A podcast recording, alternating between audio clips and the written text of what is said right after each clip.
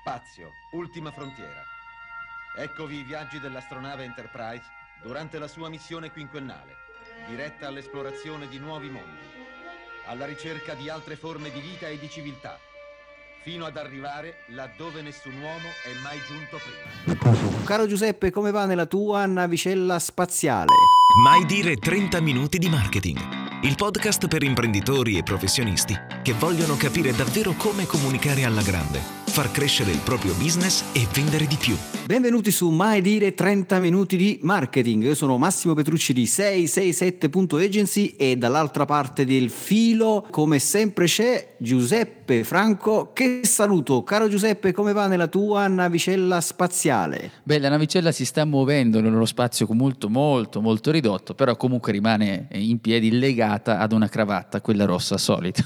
Ti ho risposto così che... Tutti nelle nostre navicelle spaziali. Io ho questo mood mentale in questo periodo, diciamo, di clausura forzata. Ho la sensazione di essere in una navicella, così, in viaggio verso, non lo so, verso un pianeta lontano, così, e quindi mi organizzo mentre viaggio, scrivo, faccio varie cose, eccetera. E proprio per questo motivo, mentre stavo così che riflettevo sulle cose da fare, in realtà mi è venuta in mente proprio la puntata di questa, cioè l'argomento di questa puntata, cioè proprio la gestione della produttività, come essere più produttivi, cioè strategie per aumentare l'efficacia. E quindi questo è un argomento, non so se ti piace, caro Giuseppe. Beh, più che piacermi, che tra l'altro ho un interesse mio personale, ma al di là di questo, facendo una certa attività lavorativa, soprattutto quando poi ti devi organizzare da solo, devi secondo me confrontarti con i temi della produttività per riuscire poi a essere efficace e non perderti in distrazioni varie. Sì, anche perché devo dire che nel corso del tempo, cioè della mia vita lavorativa come consulente all'inizio, poi con l'agenzia e così via, cioè io sono sempre stato alla ricerca, come dire, del santo graal della produttività, che poteva essere, che non so, un software speciale che mi permettesse di gestire tutte le mie attività o di chissà che cosa. E poi alla fine di questo lungo viaggio alla ricerca del santo graal, un po' come fece, che ne so, Ulisse, che parte e poi dopo tante peripezie è tornato un'altra volta nella sua terra natale, io sono tornato nuovamente, diciamo che il grosso della gestione lo faccio con un'agenda e della carta.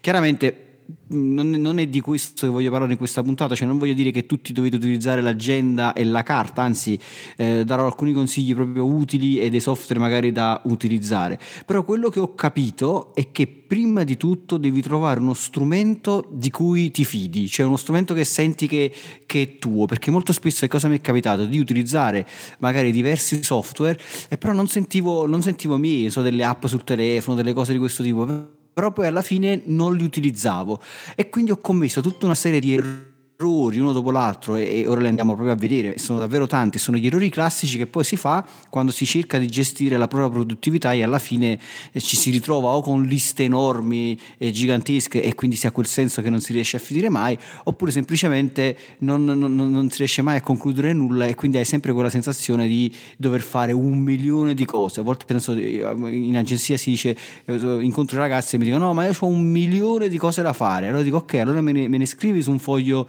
7 e ti accorgi che magari non arrivo neanche a 5, e lo dico, vedi, non sono 1 milione, forse sono 5 le cose che devi andare a fare. Non so cosa ne pensi, Giuseppe. Beh, da quello che stai dicendo, la cosa che mi ritrovo molto è proprio del fatto che ci inganniamo delle volte, ci raccontiamo delle balle con la mente, no? Alla fine, perché ci diciamo abbiamo un sacco di cose da fare, milioni di cose, poi nel momento in cui c'è un passaggio dalla mente alla scrittura ci rendiamo conto intanto che non sono 1 milione, e poi riusciamo anche a fare ordine, renderci conto con dei modi che tra l'altro adesso li accenneremo strada facendo, che ci fanno capire cosa è importante, cosa viene prima e cosa viene dopo. E una cosa tra l'altro che aggiungo a quello che dicevo, dal fatto della ricerca costante, ammetto che anch'io sono uno di quelli che ha fatto giri di app, per questo proprio che sono fissato alla fine, no? I pomodori piuttosto che il timer, piuttosto tutte quelle cose lì vicino alla produttività. Poi alla fine mi ritrovo ad utilizzare strumenti semplici, anche se alcune cose sono con l'uso del web, però e magari li diciamo più avanti quelli che uso. Tra l'altro c'è un'altra cosa specifica da fare a tutti coloro che ci stanno ascoltando in questo momento. Quello che diremo, quello che raccontiamo sia io che Massimo in questo istante riguardo alla produttività, c'è una regola di base che poi alla fine quello che sta andando bene per me non è detto che vada bene per qualcun altro, come lo svegliarsi presto per qualcuno va bene, per qualcun altro no. Inseguire e dare proprio delle formule a stampino sicuramente nella produttività è una delle volte in cui veramente bisogna stare attenti. Fatto sta però che facendo un mix delle cose che diciamo, secondo me uno può trovare la formula per migliorarsi. Assolutamente sì, però comunque quello che posso dire è che portare a mente tutte le cose da fare sicuramente è la cosa più sbagliata del mondo, cioè nel senso che provare a ricordare tutte le cose che bisogna qualcosa devi averla, un'agenda, questo sì, qualcosa bisogna andare a fare. Allora la cosa più semplice che si fa qual è? Quella di fare una to-do list, cioè no? Cominciare a scrivere le cose da fare, magari veramente su un foglio di carta, su un'agenda, e si comincia a scrivere, si fa un po' l'elenco delle attività che si vogliono fare. Questa cosa già è un buon punto di partenza, cominciare a scrivere le cose che bisogna andare a fare, però è qui che si commette l'errore numero uno, e l'errore numero uno è quello di non prevedere una scadenza, cioè non si è fatto il lavoro di andare per ognuna delle attività a valutare effettivamente quando questa attività deve essere portata a compimento, e questo è l'errore numero uno, ed è l'errore che ho fatto anche io in passato, cioè io scrivevo magari lunghe liste, e questo già è un altro errore, scrivere lunghe liste, poi vedremo perché, scrivevo lunghe liste di cose da fare, non mettevo una scadenza, vedevo queste lunghe liste, mi avvilivo, cominciavo a farne una, due, tre delle attività che si erano scritte là sopra, dopodiché ritornavo nuovamente intuitivamente a fare le cose che mi venivano in mente. Sulla scadenza, Giuseppe, non so se vuoi aggiungere qualcosa. Beh, la scadenza intanto ti motiva un po' di più a quello che devi fare, quindi questa è una cosa che voglio dire, grosso modo è come l'effetto devo fare una cosa, come non so, come l'interrogazione a scuola che dici ok, fino a quel momento se tu non ci quando ti avrai, fatti interrogare quando vuoi, non inizi mai.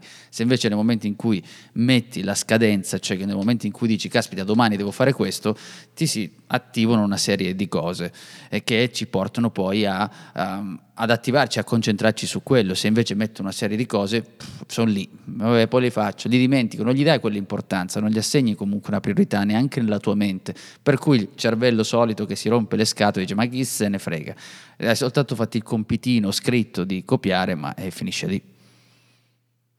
Guarda, l'errore numero 2 è un errore che ho fatto anche io spesso in passato, e poi a un certo punto l'ho capito nella mia vita, poi quando ho letto il libro Ingoia e Rospo di Brian Tracy, lì ho detto ok, allora avevo capito bene come fare le cose.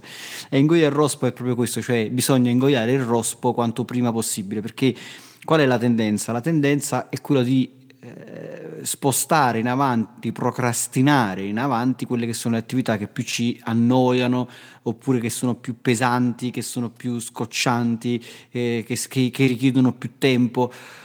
Quelle lì cerchiamo sempre di spostarne avanti, cominciamo sempre con quelle piccole attività veloci, non so, allora controlliamo la posta elettronica, cominciamo a fare queste cose qui, però mi faccio questa telefonata, mi faccio queste due, cioè cominciamo dalle cose più piccole, cose che magari ci entusiasmano, oppure le cose che ci entusiasmano di più, iniziamo da quelle e non iniziamo invece da quelle più importanti, e magari quelle più importanti sono anche quelle un po' più pesanti e magari sono anche quelle che ci costano più fatica mentale.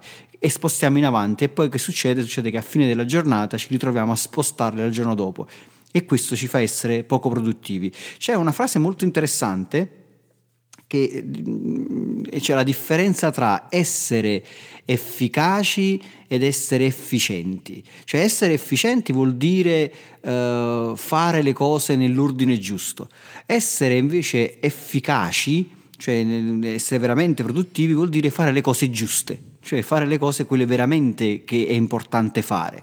Molto spesso noi cosa succede? Stiamo lì, rispondiamo al telefono e diamo soddisfazione magari al cliente che ci chiama, rispondiamo all'email e siamo molto veloci a dare l'informazione che ci è stata richiesta tramite email, rispondiamo al WhatsApp, quindi siamo efficienti, ma non siamo efficaci, cioè nel senso che poi non portiamo a casa il risultato. Siamo efficienti nei confronti di n persone dall'altra parte, ma non siamo efficaci dal punto di vista del lavoro, ed è questo che poi alla fine della giornata ci dà la sensazione di aver fatto tantissime cose, però di non aver concluso assolutamente nulla. Allora, pensavo a Rospo, che comunque Brian Tracy, quando ha utilizzato questa metafora, aveva quadrato molto, no? Perché io, vabbè, è inutile che ti dica il fatto che ho commesso più volte questo errore, poi mi sono abituato e confesso che qualche volta, ancora adesso, qualche Rospo lo lascio, insomma, soprattutto quando il rospo è comunque un incontro dove devi richiedere, cioè, per esempio, una telefonata difficile, quelle cose lì, ogni tanto rimando, però molte cose le metto per prima perché è una soddisfazione immediata. Poi facevi questa differenza sull'efficienza, l'efficacia, eccetera eccetera, e riflettevo soprattutto in questo momento storico in cui stiamo registrando. Mi permetto di utilizzare storico non quanto per la validità del nostro podcast, ma quanto per la data in cui stiamo registrando, in cui tu facevi cenno prima del fatto di essere in questa clausura forzata, eccetera eccetera. Ma questa clausura forzata che sta portando un grande esperimento così definito di smart working, ma in realtà dovremmo parlare di remote working, smart working forse per renderlo bello, dove molte aziende sono adeguate al lavoro da casa, eccetera eccetera, ai dipendenti. E questo concetto, secondo me, faresti bene a dire qualcos'altro in più, e ti dico il perché se vuoi aggiungere, insomma, facendo qualche esempio. Lo dico anche sulla tua esperienza personale, nel frattempo ci pensi. Perché cosa impediva? Quali erano gli blocchi che c'erano di chi non voleva attivare questo smart working? Insomma, molte volte non voleva mandare i dipendenti, eccetera, perché pensava che non si ottenesse nulla, perché avevi davanti quell'idea di tenere sott'occhio le persone costantemente, che devono fare, cioè li vedo lì, tu parlavi prima di rispondere al telefono, che bello, li tengo d'occhio che rispondono al telefono 100 volte, che mandano 200 email. Alla fine invece il concetto era spostarsi sugli obiettivi, cioè alla fine delle 8 ore giornaliere sei stato efficace, cioè hai portato a te il risultato. Ecco, questo cambio di paradigma che forse per chi come te, come me, insomma, che facciamo magari un'attività dove dobbiamo gestirci in molti casi, forse questa cosa l'abbiamo imparata facendo degli errori e strada facendo. E invece questa cosa adesso, secondo me, qualcuno, spero che stia imparando, e questa differenza è fondamentale. Alla fine ci rendiamo conto che poi l'efficacia è un punto determinante fondamentale, che mi auguro venga esteso anche in attività che questi concetti forse non li digerivano così tanto. Abbiamo aperto un mega popcorn, però voglio dire, in questa situazione, in questo periodo che tu chiami storico, che effettivamente è un periodo storico che ricorderemo e racconteremo ai nostri posteri, spero, tutti quanti, sì, noi, effettivamente è così, cioè nel senso che fino ad oggi le aziende hanno sempre visto il lavoro da remoto come un lavoro, come un non lavoro, cioè nel senso di dire, ok, le persone se stanno a casa probabilmente non producono, non fanno niente, non posso controllarle, perché poi la verità qual è? Che la maggior parte degli imprenditori ha questa mania del controllo sul proprio dipendente, cioè guardare, vedere, sapere numericamente quello che ha fatto. Io che ho lavorato come consulente per diverse aziende, quindi sono stato in diverse aziende, ho visto veramente cose folli, cioè software che alla fine della giornata il tizio doveva andare lì e doveva dire ogni ora che cosa aveva fatto, quante telefonate aveva fatto, quante email aveva inviato, cioè cose assurde, che ci voleva più tempo a scrivere questi report che poi a lavorare, cioè cose che non servono assolutamente a niente. Per quanto riguarda la mia esperienza, visto e considerato che io ho un'agenzia, ho delle persone che lavorano per me, quindi ho dei dipendenti, dei freelance, insomma, che lavorano, e ora sono tutti da remoto, allora io applico una delle tecniche che vedremo proprio qui in questa puntata che ascolteremo, che è la tecnica del 3+2, cioè io cerco di noi facciamo una serie di riunioni, cioè il concetto qual è? Il concetto è: non me ne frega niente di quante ore lavori durante la giornata, puoi lavorare 2 ore o puoi lavorare 10 ore, la cosa fondamentale è che noi alla fine della giornata abbiamo portato a compimento gli obiettivi. Quindi solitamente noi abbiamo 3 obiettivi importanti, grossi, e 2 un po' più piccoli, cioè proprio come durata, come sviluppo. Quindi noi facciamo una serie di brief durante la giornata. Facciamo un brief importante che dura circa mezz'ora, che è quello della mattina alle 9, quindi ci incontriamo in videoconferenza tutti quanti noi, diciamo il team più importante, che siamo 7 persone che ci incontriamo alle 9 e facciamo il punto della situazione. Quindi ok, tu lavorerai su 1, 2, 3, tu lavorerai su queste altre due cose, tu su questo, chiudiamo questo lavoro, facciamo un confronto su quello che sono le attività.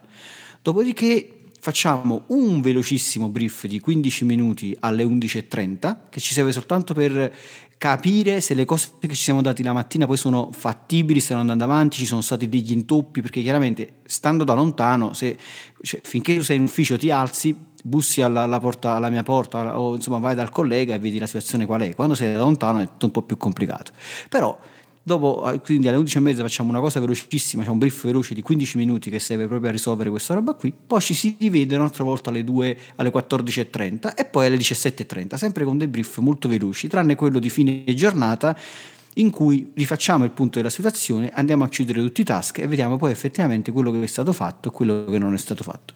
In linea di massima sono sempre stati sviluppati, cioè tutti i task vengono sempre portati a compimento.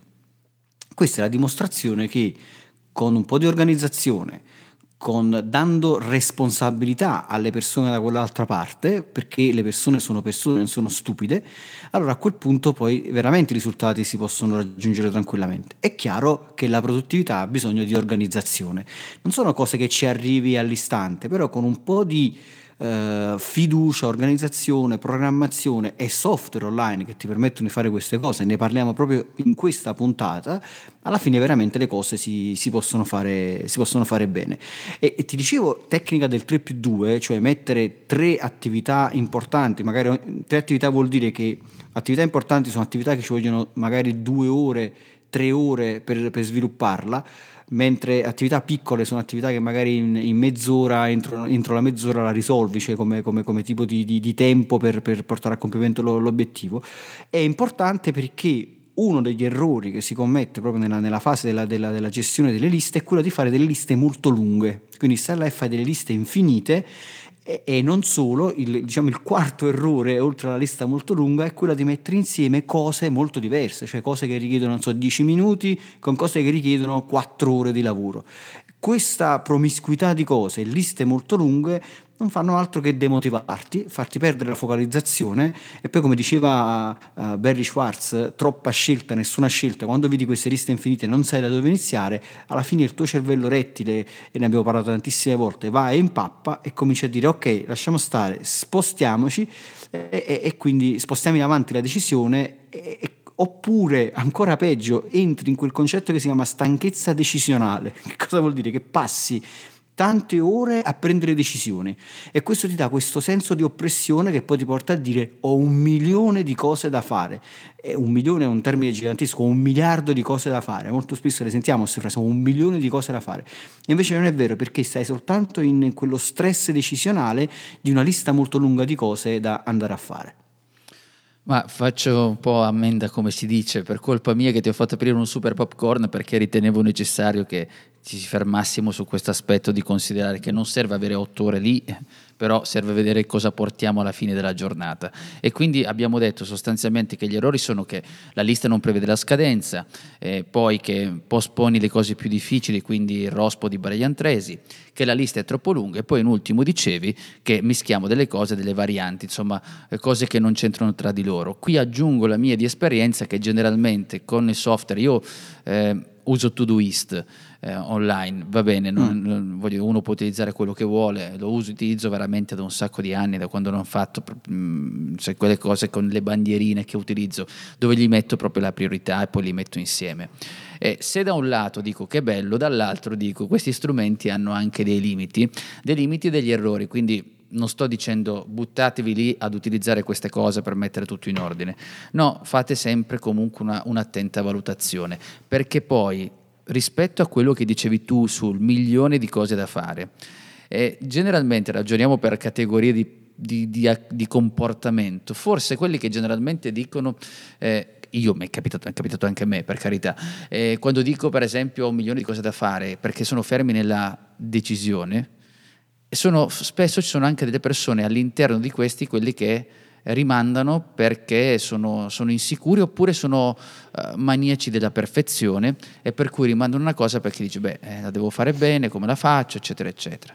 Le stesse persone incappano nel fatto che quando utilizzano le Todoist e mettono insieme un sacco di cose, metterei un quinto errore, che è quello di cercare invece, poi è paradossale, stai dietro la lista, non pensi veramente a cosa interessa a te, hai messo delle cose insieme, hai messo 12 cose, 13 cose, 14 cose lì, non ti sei fermato nemmeno a vedere se c'è qualcosa che forse non andava fatta, allora poi diventa una gara nel completare la Todoist.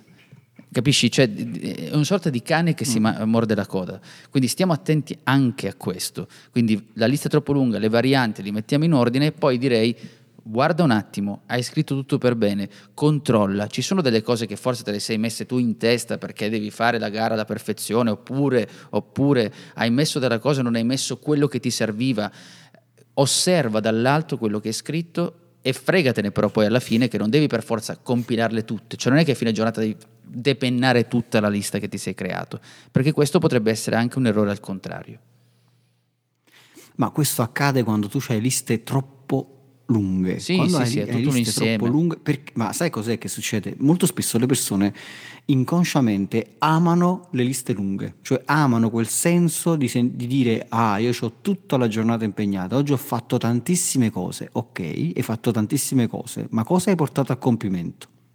Il che c'è una bella differenza tra ho fatto tantissime cose, ho lavorato 12 ore, ok, hai lavorato 12 ore, ma cosa hai portato a compimento? Cioè sono due cose molto diverse, cioè non mi dire quante ore lavori, dimmi quanti obiettivi realizzi, cioè questa è la cosa fondamentale. Appunto, è quello che dicevamo, insomma, sì. Esattamente, spostarsi con la mente sull'obiettivo, sul raggiungimento dell'obiettivo, cioè l'obiettivo non è fare 100 telefonate o 50 telefonate, l'obiettivo è vendere il prodotto, cioè sono due cose completamente diverse. Molto spesso che succede che ci si sposta con la mente, con la psiche sul task, ma non sulla realizzazione, sul perché fai quella cosa, cioè hai definito lo scopo di quel task, questo è molto importante, sembra banale ma non lo è, perché ad esempio il venditore che cosa fa? Dice ok, io devo fare 10 telefonate in questa giornata, oppure devo fare 30 telefonate in questa giornata, per cui si mette là e fa 30 telefonate. Alla fine delle 30 telefonate chiude e dice ok, io ho realizzato l'obiettivo. Non hai realizzato l'obiettivo, hai fatto dei task, magari di quelle 30 telefonate hai fatto 2 vendite. Un altro tizio potrebbe prendere l'elenco di quelle 30 telefonate, selezionare tra quelle 30 quelli che sono i clienti che gli sembrano più importanti, più interessanti, più che può portare a compimento, magari alla fine invece di fare 30 telefonate ne fa 10 e invece di chiudere 2 vendite ne chiude 5. Chi è che ha raggiunto l'obiettivo? Quello che ha fatto 30 telefonate o quello che ha fatto 10 telefonate però ha fatto 5 vendite invece di 2? È quello che ha fatto 5 vendite invece di 2. Quindi non è la questione di fare 30 cose e dire ok, ho completato la mia giornata, è qual è l'obiettivo, cioè qual è lo scopo alla fine di questi task, perché se non hai capito qual è lo scopo, se non hai dichiarato perché dovresti fare quell'operazione che stai facendo, alla fine puoi confondere l'attività con l'obiettivo. Non so se sono stato chiaro, Giuseppe, nel caso aiutami. Guarda, si stavano aprendo 250.000 popcorn, però mi taccio su questo e dico semplicemente che una volta io faccio una lista lunga di cose, poi faccio finta di essere produttivo, perché c'è anche il finto produttivo, ok? Io faccio le Todoist, mi faccio anche il figo di farle, no? Compilo questa cosa, ne compilo 10, 15, poi divento schiavo di quelle 15 e le faccio tutte. Tu parlavi di telefonate, benissimo, io mi faccio come Todoist, oggi devo chiamare 30 clienti, quindi proprio mi metto anche i nomi, guarda come sono preciso, cliente 1, cliente 2, cliente 3, quindi io inseguo questa cosa di farle tutte 30, quindi non sto pensando a quello che sto facendo, sto praticamente devo chiamare questi 30, 1, 2, tutta la giornata faccio così. Alla fine invece mi rendo conto che ho inseguito quella cosa, magari sono efficiente ma sono stato efficace perché alla fine ho messo insieme tutte quelle cose lì, le ho depennate, però a fine giornata cosa ho fatto? Ho chiamato queste 30 persone e cosa hai portato a casa? Hai venduto qualcosa? Forse sai, uno mi ha detto che poi ci risentiamo. Ah, ok. Poi invece arriva un'altra persona accanto a te che è comunque la sua Todoist, ma invece di farne 30 si è messo lì un attimo a ragionare e dire 30, secondo me questi perdo tempo perché già ho sentito questa tipologia, ne ha fatte 10, alla fine fa 10 chiamate, finisce un'ora prima di te ma porta a casa 2 vendite. è ovvio che il risultato migliore è quello che ha fatto 10 e non ha importanza che abbia finito un'ora prima, perché tu comunque hai utilizzato un'ora in più per non ottenere nulla. E questa è la differenza sostanziale. Quindi anche chi fa finta, dice vabbè mi sono segnato le cose, ah ma non ti preoccupare perché io mi sono segnato, no, attento, perché dobbiamo comunque, come dicevi tu, definire uno scopo e perché stai facendo quella cosa lì. Poi per carità può andare male in entrambi i casi, la vita non è sempre liscia, però di base non ci mettiamo anche noi. Esatto, è proprio così. Il mini riepilogo di Giuseppe Franco è estremamente valido. Allora, giusto per fare un mini riepilogo a questo punto della lista, della to-do list, prima di passare a quelle che sono le tecniche che ora andremo a vedere, una lista per essere valida, una to-do list per essere valida deve avere una data di inizio, cioè ogni task, ogni attività deve avere una data di inizio, quindi quando devo fare questa cosa. Deve avere una stima del tempo, cioè ok, questa cosa più o meno che tempo prevede, mezz'ora, un'ora, 2 ore, e quindi deve avere una data di fine, quindi questa cosa devo finire entro mezzogiorno oppure entro 2 giorni se è una cosa che prevede un tempo più lungo, e se prevede un tempo più lungo considera eventualmente di dividerla in sottotask. Perché ad esempio se devo fare un sito internet non è un task, è un progetto, perché molto, molto spesso si confonde il progetto con il task, cioè con l'attività. Se io scrivo fare un sito internet, quello non è un task, non è un'attività, quello è un progetto. Allora il sito internet prevede una serie di cose, allora devo disegnare il layout grafico del sito, devo comprare il dominio, devo impostare il database, tutta una serie di cose che stanno all'interno, quelli sono i sottotask, e ogni task ha un tempo definito per portarlo a compimento. E quindi questo è il riepilogo. La prima tecnica che propongo, e l'ho anticipata, è quella della tecnica del 3+2, ovvero 3 task grandi o da 2-3 ore più o meno e 2 piccoli da 30 minuti circa. Insomma, questo piccoli, poi ognuno imposta il suo concetto di piccolo, però chiaramente sono 2-3 ore, gli altri devono essere sicuramente di tempo inferiore. Quindi come vedi tu che ci stai, cioè come ascolti tu che ci stai ascoltando dall'altra parte, 3+2 vuol dire che la tua lista è fatta da 5 cose in quella giornata, quindi tu avrai magari una to-do list di 20 cose da fare in generale, dopodiché te ne prendi 5, te ne selezioni 5 e dici queste sono le cose che io porterò a compimento in questa giornata, te ne prendi 3 un po' più pesanti, ti prendi il rospo più grosso come dice Brian Tracy e te lo metti all'inizio della giornata, perché solitamente all'inizio della giornata siamo più produttivi, ti risolvi le prime 3 cose grosse, dopodiché, soprattutto perché nel pomeriggio generalmente la nostra capacità produttiva un po' cala, e nella parte calante della nostra produttività ci andiamo a risolvere quelle attività un po' più semplici che richiedono minor tempo, e questo ha il vantaggio di evitare tutti quei lunghi work in progress, perché avendo tante attività non le porti a compimento e cominci a dire ok, questa la rimando, questa qua vedremo, questa qua faremo, e poi alla fine hai quella sensazione di non aver concluso niente. E invece il vantaggio qual è? Che avendo soltanto 5 attività importanti da andare a completare in quella giornata, puoi restare fortemente focalizzato sulle attività, portarle a compimento, chiudere i cerchi mentali, e ora vedremo anche cosa sono i cerchi mentali, e avere quel senso di gratificazione, dire ok, ho fatto quello che devo fare, sono contento, ho portato a compimento, ho raggiunto l'obiettivo. Io sono per quella dopo, te lo dico, anche questa qui ha il suo, perché poi alla fine cercare di organizzare secondo me dall'alto le tecniche e immaginarlo proprio partendo sempre dal famoso rospo. Vediamo la parte più impegnativa, dove abbiamo più energia. Tu parlavi della differenza, l'hai detta un po' così in velocità, la sottolineo, il fatto che poi pomeriggio abbiamo un'energia diversa, poi dipende anche dal tipo di persona, però nella stragrande maggioranza delle volte è così, per cui è bene concentrare le cose impegnative probabilmente al mattino, dove riusciamo ad essere più concentrati, creandoci anche un modo per essere concentrati, riducendo le distrazioni eccetera eccetera, però questo deve essere proprio fatto in visione di vedere sempre questa parte grande e poi quelli più piccoli, un po' come se fosse una piramide al contrario, quindi la parte più grossa e poi pian piano andiamo a scendere con cose meno impegnative.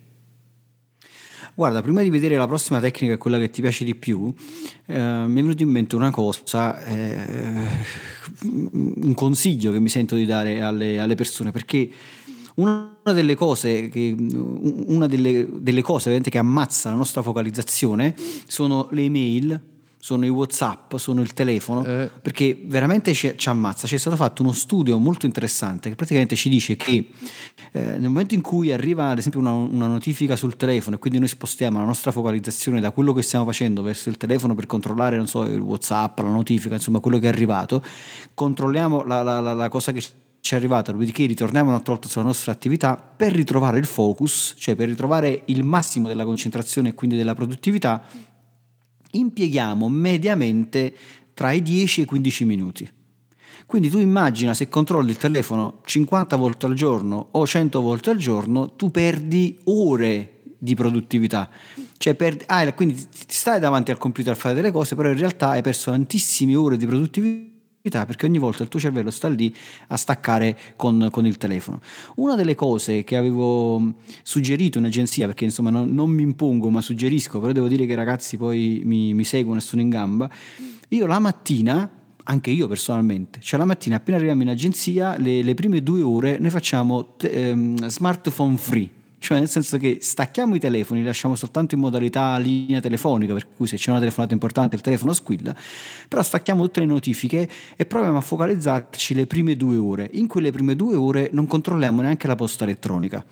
Lo dico a tutti, perché questo? Perché a volte che succede? Che noi partiamo con il lavoro, con le cose importanti da fare, poi ti arriva la posta, l'email del cliente che magari si lamenta di qualche cosa o ti fa una richiesta assurda e la tua mente comincia a vagare, si perde e perdi la focalizzazione, mentre magari quelle prime 2 ore sono fondamentali, perché in quelle prime 2 ore veramente tu sei super produttivo e riesci a fare tantissime cose che poi nelle successive ore non recuperi più.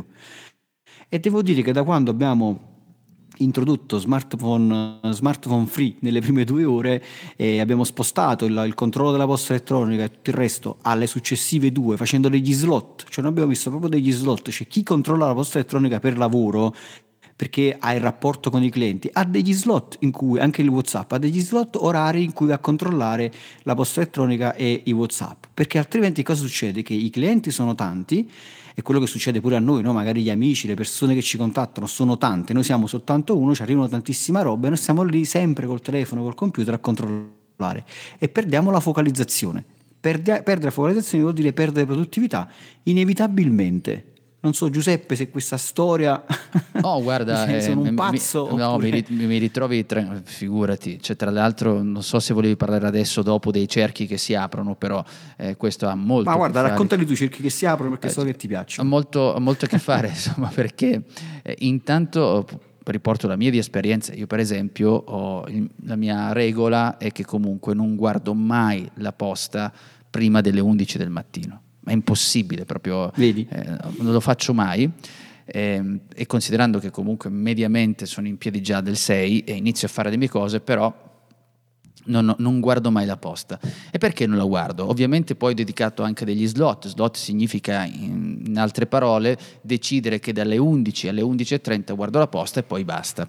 Perché lo dico questo? Perché lo diciamo tra l'altro? Perché va a beneficio, come diceva anche Massimo, tra i ragazzi dell'agenzia ci sarà quello che ha maggiormente un rapporto con i clienti, per cui deve necessariamente prestare più attenzione alla comunicazione con i clienti in questo caso, e allora bisogna decidere quali sono questi tempi. Mi metto anche nei panni di coloro che mi dicono ma devo rispondere subito eccetera. No, non sempre. In quale motivo? Qual è il momento in cui sì, ma se mi mandano una comunicazione i miei colleghi poi pensano, perché c'è anche questa cosa qui, pensano che non stia facendo. È una questione proprio di educazione a comunicare tra di noi, perché le persone che mi conoscono, pensa a me e te che magari utilizziamo altri mezzi di comunicazione, sappiamo già quando parlarci, quando contattarci eccetera, conosciamo i tempi tra me e te, ma siamo abituati, e anche io per esempio mi mandano l'email e sanno che non esiste una risposta mia prima di quell'ora, e lo puoi fare. Quando non lo puoi fare, cerca di capire come ridurre questa problematica. Perché lo diciamo? Perché parlavamo di cerchi. Perché banalmente, e poi non è così tanto banale, nel momento in cui io guardo l'email e leggo una cosa, c'è una persona che mi dice Giuseppe mi mandi quel documento, ed è la cosa più semplice che possa accadere, oppure ti fa dire senti ma ieri cosa hai fatto in quella cosa? in quel momento lui ti sta dando tua immagine che il tuo cervello fosse veramente come un computer e c'è una persona con una tastiera che sta mandando un comando. Quindi tu mandi quel comando, dici enter, invio. Allora quel comando è un cerchio che si apre. Quindi fin quando tu non lo chiudi stai consumando energia. Tradotto significa guardo l'email, mi mandi quel documento, io decido quel documento di non mandarlo, devo avere una grande forza di focalizzazione e riuscire a tornare in quello che sto facendo, altrimenti andrò avanti pensando che dovrò mandare il documento a Tizio e il documento a Caio. Fin quando non si chiudono quei cerchi, io consumo energia, cioè sto camminando, mi muovo in quello che faccio, ma ho con me questa palla al piede di una cosa che devo fare, cioè di un cerchio che devo chiudere. E questi cerchi, più sono questi cerchi, quindi significa più email guardo che mi dicono di fare questo, più io sto lavorando con una sottoproduttività, cioè sto consumando più energia e non riesco a essere focalizzato su una cosa. Ora moltiplica questo aspetto per 24 ore, esagero, facciamo 8 ore dal mattino alle 8 che tu guardi continuamente l'email di uno che ti chiede, non sarai mai così soddisfatto, arrivi la sera credendo di aver fatto un sacco di cose, poi abbiamo visto che non sono cose che ti fanno essere efficace, ma tra l'altro ti rendi anche conto, sei anche stanco e dici ma cazzarola, sono stanchissimo. Ecco perché sei stanco, perché stai facendo lavorare il tuo cervello su tanti cerchi aperti e forse non li hai chiusi, invece dovremmo sempre aspettare, chiuderne uno e aprirne un altro. Pensi che sia stato chiaro? Chiarissimo, è così. Ogni volta che noi importiamo qualcosa in mente, qualunque cosa, anche dire semplicemente devo comprare il latte quando appena vado via dall'agenzia, appena insomma sono sulla strada del rientro, questo è un cerchio aperto e che comunque assorbe energia mentale per ricordarlo. Infatti una delle tecniche di cui parliamo è quella di David Allen, lo diciamo più avanti, ma possiamo anche dirlo ora perché tanto è una cosa più che una tecnica, è un suggerimento, che è quella che dice appena ti viene una cosa in mente segnala immediatamente nella tua agenda, devi sempre avere un foglio, un'agenda a portata di mano che ogni qualvolta ti viene in mente una cosa la segni. Perché questo? Perché scarica il tuo cervello dal fatto di dover sempre girare all'infinito per ricordare questa cosa e in questo modo tu la vai a fissare su un foglio di carta, il tuo cervello si rilassa e hai energia invece per focalizzarti su quello che devi fare. Io do un suggerimento ancora, mi sento di dare un suggerimento ancora migliore di David Allen, mi metto sopra David Allen. Vabbè, ma tanto non ci sente, tanto David non ci sente, lo sa, perché il discorso vale che tu l'hai segnato nel foglio, sul foglietto, però poi devi ricordare di ricordarti insomma del foglietto. Io invece dico utilizzate la tecnologia, cioè c'è Siri, c'è Cortana e così via, io semplicemente dico direttamente al telefono, dico hey Siri ricordami a quest'ora di fare questa cosa, e dopodiché completamente cancello questa cosa alla mia mente, perché so che a un certo punto il telefono a quell'orario mi dirà che devo fare quell'operazione. Cioè ci sono delle cose molto banali che non c'è bisogno che stiamo sempre lì a utilizzare il nostro cervello per ricordare che devo comprare il latte, quando poi c'è un software gratuito che all'orario e alla data stabilita ce lo ricorderà, mentre noi possiamo essere focalizzati insomma sulle cose fondamentali. Andiamo ora sulla tecnica, perché siamo a 7 ore, non lo so, vai. Sì, infatti accelero. Allora andiamo sulla tecnica 1 più 3 più 5, che è un po' simile all'altra, soltanto che sono attività diverse. 1 più 3 più 5 vuol dire semplicemente che metti un'attività grande nella tua giornata, un'attività grande da 2-3 ore per svolgerla, 3 attività medie, vuol dire entro i 30 minuti, un'ora, e 5 attività piccole, vuol dire entro i 30 minuti, cioè attività che possono essere di 5 minuti, 15 minuti, 20 minuti. Quindi un'attività grande, 3 attività medie, 5 attività piccole. Prendi l'agenda, prendi tutto l'elenco delle cose che devi fare, ti scegli una grande, 3 cose medie, 5 cose piccole, e quelle sono le cose che tu farai durante la giornata. E poi arriviamo a un'altra tecnica, che è quella del Kanban, che è un'attività una tecnica che ho utilizzato tantissimo, per tantissimo tempo, e ogni tanto uso ancora, e la usavo proprio effettivamente su una lavagna vera, cioè ci sono dei software che ti permettono di fare questa cosa. Ce ne sono tanti, ci sta insomma Trello e tanti altri che ti permettono di fare questo tipo di attività, ed è una tecnica che viene dal giapponese, il nome Kanban viene dal giapponese, significa cartellino. Sostanzialmente fai 3 colonne, nella colonna a sinistra scrivi, ci metti praticamente le cose da fare, nella colonna centrale ci metti le cose che stai facendo, quindi quelle in corso, e nella colonna tutta a destra metti le cose fatte. Quindi semplicemente attacchi dei post-it con scritto nel post-it l'attività che devi svolgere proprio in maniera sintetica, parti tutto a sinistra e nel corso della giornata, della settimana o del mese, a seconda di come stai gestendo la tua disposizione del Kanban, sposterai questi post-it da fare a in corso, da in corso a fatto. Qual è il vantaggio di tutta questa storia? Che tu a colpo d'occhio puoi vedere, ad esempio, di un intero progetto come stanno andando i vari sottotask, i vari task, le varie attività, e puoi vedere, ad esempio, quante ne sono in corso, quante sono state completate, quante sono ancora in fase di partenza. Ai tempi che utilizzavo la lavagna vera, io utilizzavo anche dei colori diversi a seconda delle priorità, quindi avevo dei post-it arancioni che erano insomma le attività più importanti, quelle gialle invece erano quelli, diciamo, le attività classiche, normali, che non avevano priorità molto, molto alte. Non so se tu hai usato il Kanban qualche volta, Giuseppe. Io uso i post-it per... Vabbè, li ho utilizzato anch'io come li utilizzavi tu, poi adesso utilizzo i colori, la differenza dei colori in Todoist che te lo consente, ma lo utilizzo ancora quando invece bisogna preparare ad esempio una presentazione, sto parlando con un mio cliente e metto insieme i colori diversi per far capire quali sono le cose prioritarie che vengono prima, quelle che vengono dopo, quello che bisogna fare per creare un discorso pubblico. Questo sì, lo faccio e me lo porto proprio da quell'attività che utilizzavo nella parte produttiva. Adesso sfrutto solo i colori invece per quanto riguarda alle cose che devo fare durante il giorno, e utilizzo perché poi a colpo d'occhio riesci subito a vedere le cose che devi fare e sai se c'è il rosso, per esempio, capisci che sta arrivando prima, arancione, aspetta, rosso, arancione, verde e grigio. Questi sono i colori che generalmente utilizzo adesso con le app, con la tecnologia, però i post-it rimangono ancora una cosa che utilizzo invece quando devo trasmettere un'informazione in ordine di priorità.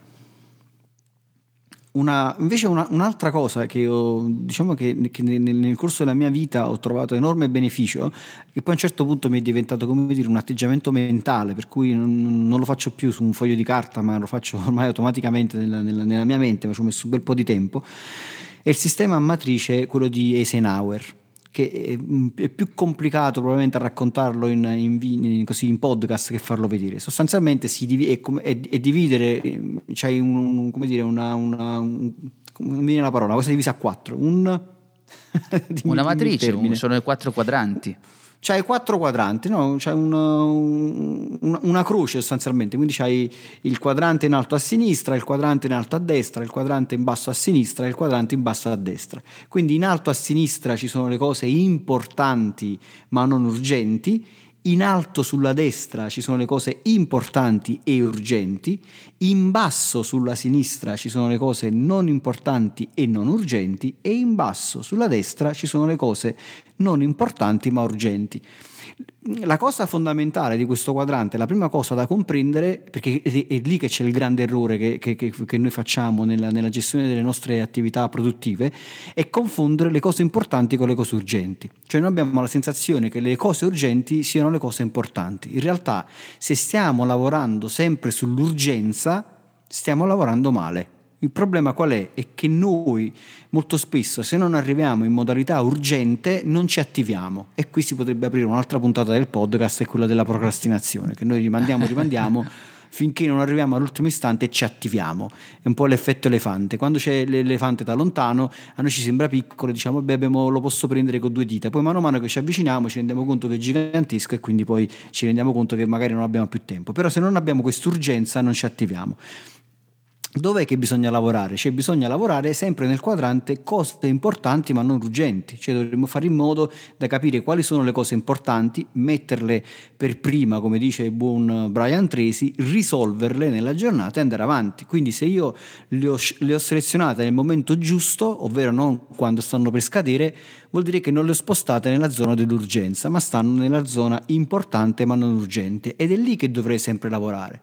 Quindi quando ho l'elenco delle cose da fare, questo lungo elenco delle cose da fare, dovrei dare una priorità in base proprio a questo. Quali sono le cose importanti? Queste. Tra le cose importanti, quali sono quelle che non sono urgenti? Ok, le porto qua. Quali sono quelle importanti e urgenti? Le metto da quest'altra parte. Quali sono le cose non importanti e non urgenti? Magari non le faccio proprio, che probabilmente non servono.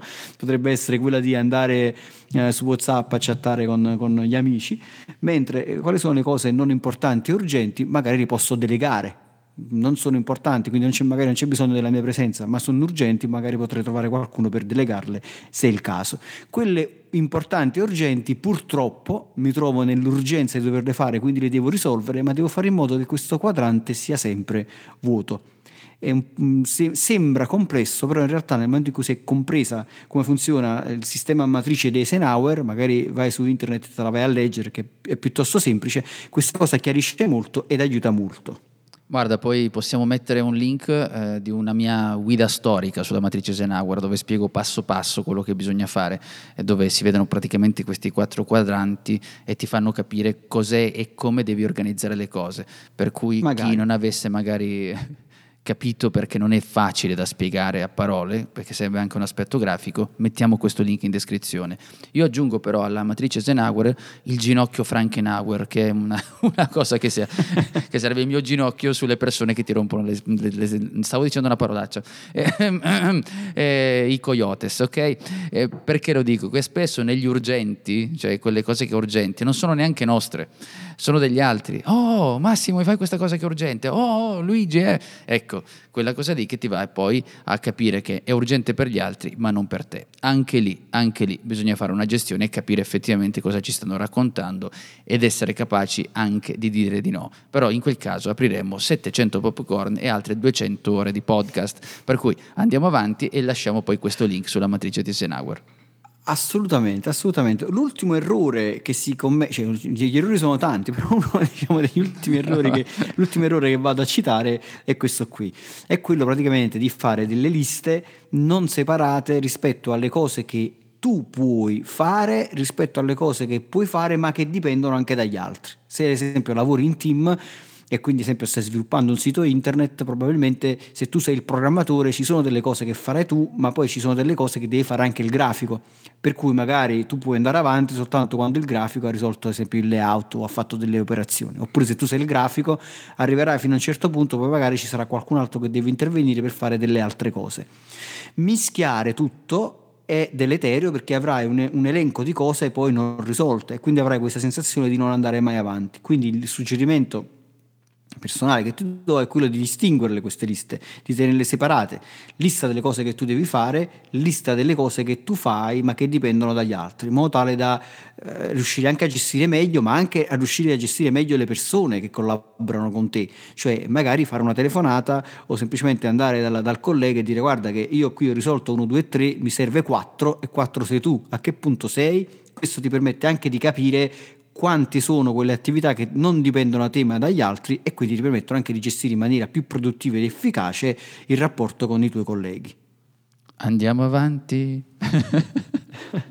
Bene, io direi che possiamo fare un veloce riepilogo, oltre al tuo super veloce riepilogo è quello di creare la tua lista perfetta. Quindi per tirare un po' le somme devi definire bene quali sono le attività che vuoi fare oggi, in particolare prendendole da quelle del futuro, cioè tutte le cose che devi andare a fare. Devi definire chiaramente perché stai facendo quel tipo di attività, capire qual è l'obiettivo e non focalizzarti soltanto sull'attività in sé. Devi sempre scegliere una data di inizio e una data di fine che sia realistica, questa data di fine. Devi limitare il numero delle attività giornaliere, l'abbiamo detto, con le tecniche di cui abbiamo parlato, e devi identificare con attenzione quali sono le attività che dipendono esclusivamente da te e quali che invece dipendono magari anche da altre persone, per non incorrere poi nell'ultimo errore di cui abbiamo parlato. Cito 4 software che mi vengono in mente, ma così proprio che mi vengono in mente, perché i software sono tanti, magari Giuseppe ne aggiunge qualcuno.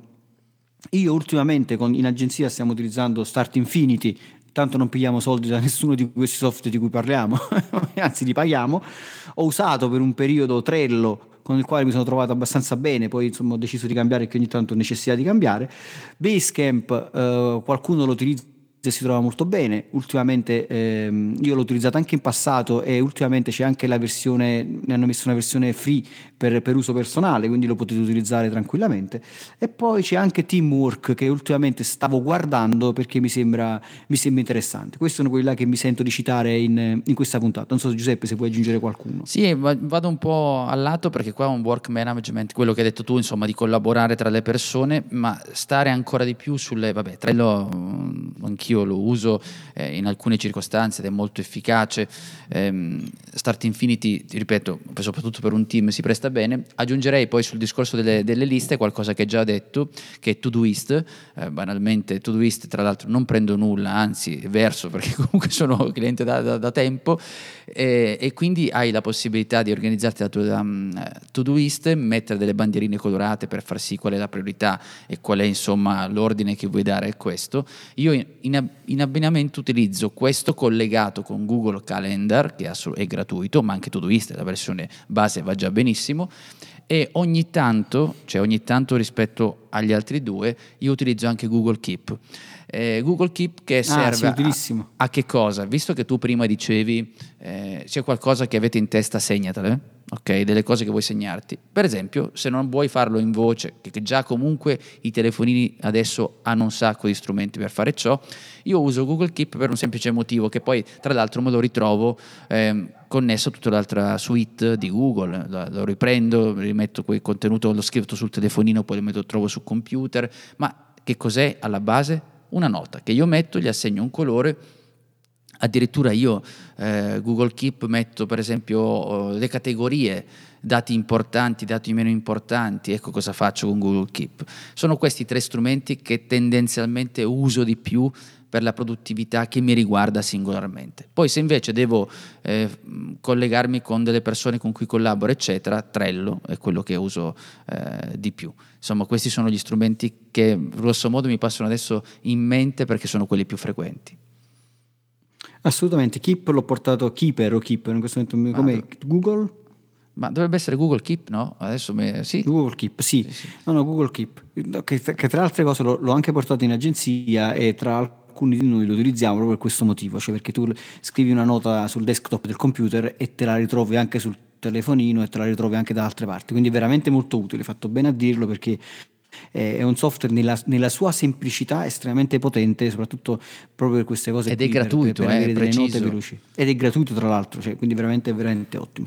Bene, direi che abbiamo messo tantissima carne a cuocere, siamo stati super produttivi, abbiamo messo tantissima roba, quindi spero che chi ha ascoltato questa puntata abbia tantissimi spunti, non solo di riflessione ma anche insomma strumenti e strategie da applicare già da subito. Anzi, magari se avete suggerimenti e volete aggiungere altre cose, scriveteci sia nel canale sia nel gruppo su Facebook Mai Dire 30 Minuti di Marketing, dove potete sempre esprimere la vostra, e ricordate sempre che invece potete seguirci sul canale Telegram Mai Dire 30 Minuti di Marketing, dove ogni giorno lasciamo un contenuto di marketing, di comunicazione e così via. E detto questo, a questo punto lascerei a te la grande capacità di fare una super sintesi, diciamo in 2 minuti, di questa puntata, e vediamo se sei veramente super produttivo e fai questo super riepilogo di Giuseppe Franco. Ed eccoci come al solito al momento più atteso di questo podcast, il riepilogo che bisogna anche pronunciare correttamente. E tra le cose che abbiamo detto alla base è che dobbiamo utilizzare delle to-do list, cioè delle liste delle cose da fare. Servono, non servono, sono utili? Beh, abbiamo visto quali sono gli errori principali, per esempio fare delle liste che non prevedono una scadenza, proporre cose difficili, una lista troppo lunga, non utilizzare le varianti, non aver definito uno scopo, non hai impostato una data di inizio e di fine. Quello sulla data è un elemento fondamentale, e l'errore praticamente che stiamo facendo, che abbiamo fatto noi, che ci diciamo dobbiamo fare un podcast di 30 minuti e poi invece andiamo oltre. Invece voi che fate le Todoist dovete ricordarvi di assegnare un tempo che sarà rispettato. Tra le tecniche da utilizzare, cioè di mangiare il rospo, cioè partire dalla cosa più difficile per cercare di essere anche soddisfatti. Parto dalla cosa più difficile invece di posticiparla, mettendo insieme da quell'elemento lì. Abbiamo parlato della tecnica del 3 più 2, della tecnica 1 più 3 più 5, passando per i cartellini giapponesi e per arrivare poi alla matrice Eisenhower. Tutto per dire, per raccontare che per definire una lista perfetta bisogna partire da quelle attività, scrivere invece di lasciarle in mente, ed organizzarle cercando di togliere da quella lista le cose che sicuramente non ci daranno un risultato, ma lo facciamo soltanto per restituire a noi una finta soddisfazione di aver fatto qualcosa. Invece le liste da cose da fare bisogna lì organizzare per priorità, per data, e cercare di capire cosa viene prima e cosa bisogna mandare a fancuffio. Io ho finito. Benissimo. E allora che dirvi? Noi restiamo nelle nostre navicelle. Io resto a casa, Giuseppe resta a casa, siamo nelle nostre navicelle in viaggio. Fatelo anche voi e siate felici ovunque voi siate. Ciao. Hai domande? Lascia un commento. Se poi ti è piaciuta questa puntata, scrivi pure la tua recensione a 5 stelle. La leggeremo la prossima settimana. Tutte le puntate di Mai Dire 30 Minuti di Marketing le puoi ascoltare su iTunes, Google Podcast, Spotify, YouTube e Spreaker. Inoltre su 667.agency/podcast trovi i link a video, libri e a molte altre risorse.